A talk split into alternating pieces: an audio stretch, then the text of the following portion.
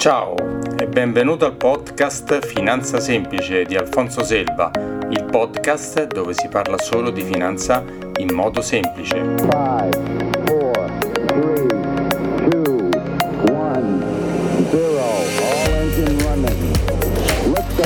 Puntata numero 49. Ciao e benvenuto a una nuova puntata video podcast di Finanza Semplice di Alfonso Selva. Oggi parliamo di azioni, eh sì, di azioni, tanto è quello di cui parlo molto più spesso. E devo dire, forse ora è arrivato il momento di proteggersi in borsa. Eh già, dopo tanto parlare di ripresa, di discesa, di salite, adesso parliamo un po' di protezione.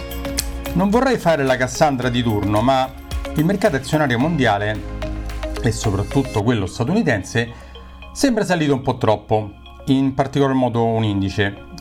Quando tutto era crollato in marzo-aprile 2020, avevo pensato che come sempre il mercato avrebbe recuperato, ma, ma come tutti quelli che onestamente ammettono di non sapere, io non so, non so predire il futuro, non pensavo che il mercato avrebbe ripreso così velocemente.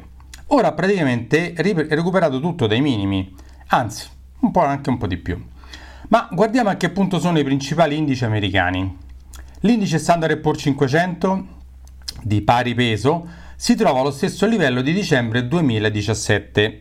L'indice Nise Composite si trova allo stesso livello di settembre 2017. L'indice Russell Small Cap si trova allo stesso livello di luglio 2017. Quindi non così altissimi perché insomma si trovano a livello del 2017 però hanno recuperato molto molto molto in poco tempo e di solito questo non è una grande cosa però e il Nasdaq l'altro indice famosissimo tecnologico dove si trova? Eh, Oggi il Nasdaq è sopra i massimi di prima della crisi, riflettendo chiaramente le aspettative di tutto quello che è il comparto tecnologico, quindi tutti si aspettano e quello che è successo è che andrà ancora meglio sulla parte tecnologica. Anzi, dai massimi del 14 febbraio 2020 di 9.623, oggi la quotazione del Nasdaq 23 luglio 2020 quota intorno ai 10.840 con un rialzo del 12,5 circa. Certo, già è tanto, ma così non rende bene l'idea.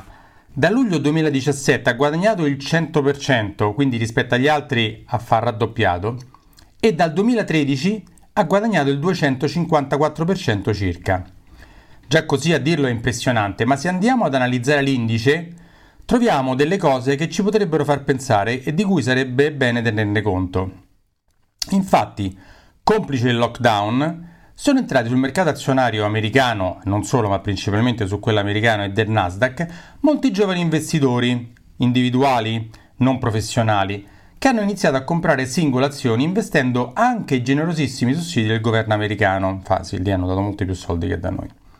Ma, appunto, dove sono andati questi soldi? Sono andati in borsa e questa montagna di soldi si è riversata principalmente su otto titoli Netflix, che oggi vale 241 miliardi e che a tutt'oggi ha perso 11 miliardi di dollari negli ultimi 5 anni. Amazon ne vale 1600, Facebook 700, Nvidia, che è quella che produce le schede grafiche dei computer principalmente non solo, vale 258 miliardi, Microsoft 1622, Apple 1664, Google 1053, Tesla 207 miliardi.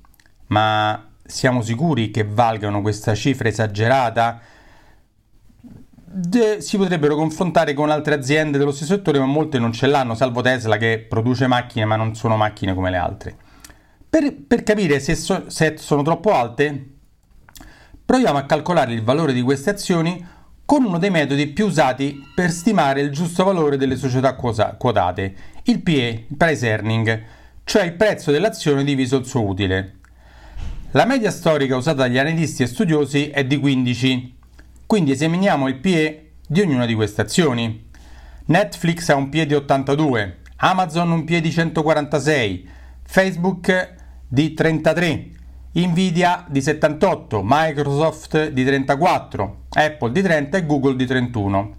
Tesla, Tesla ha un PE pari a 0, 0, dato che non ha mai pagato gli utili.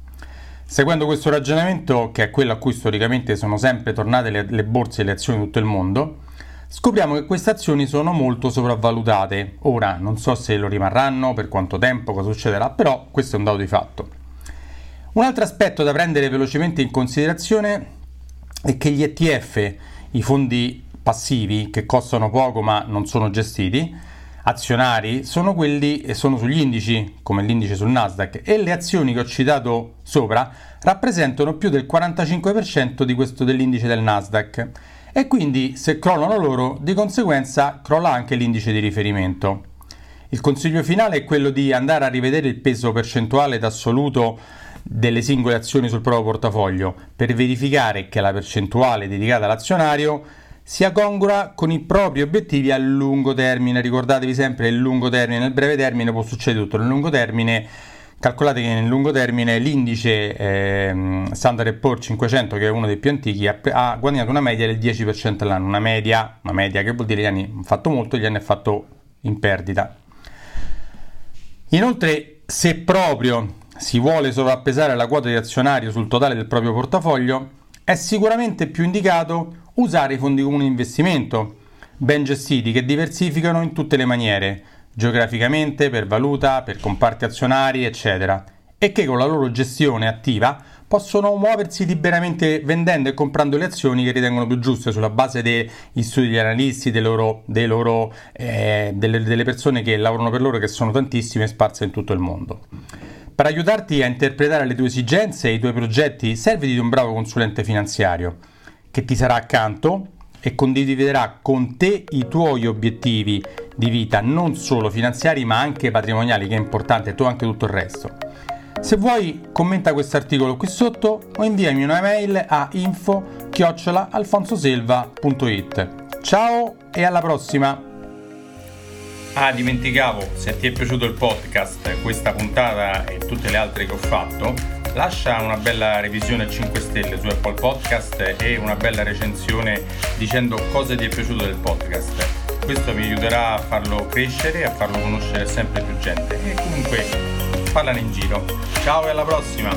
E ora un piccolo disclaimer in merito agli argomenti trattati in questa puntata. Ogni informazione ed opinione di cui parlate è strettamente personale e può essere oggetto di cambiamento senza preavviso. Ogni ascoltatore è libero di controllare, informarsi in merito e crearsi la sua personale opinione riguardo agli argomenti trattati. I fatti, le previsioni, le idee e le informazioni contenute in questo podcast non costituiscono sollecitazione all'acquisto o alla vendita di prodotti finanziari, bancari, assicurativi o interventi legislativi che non siano consoni alle leggi italiane.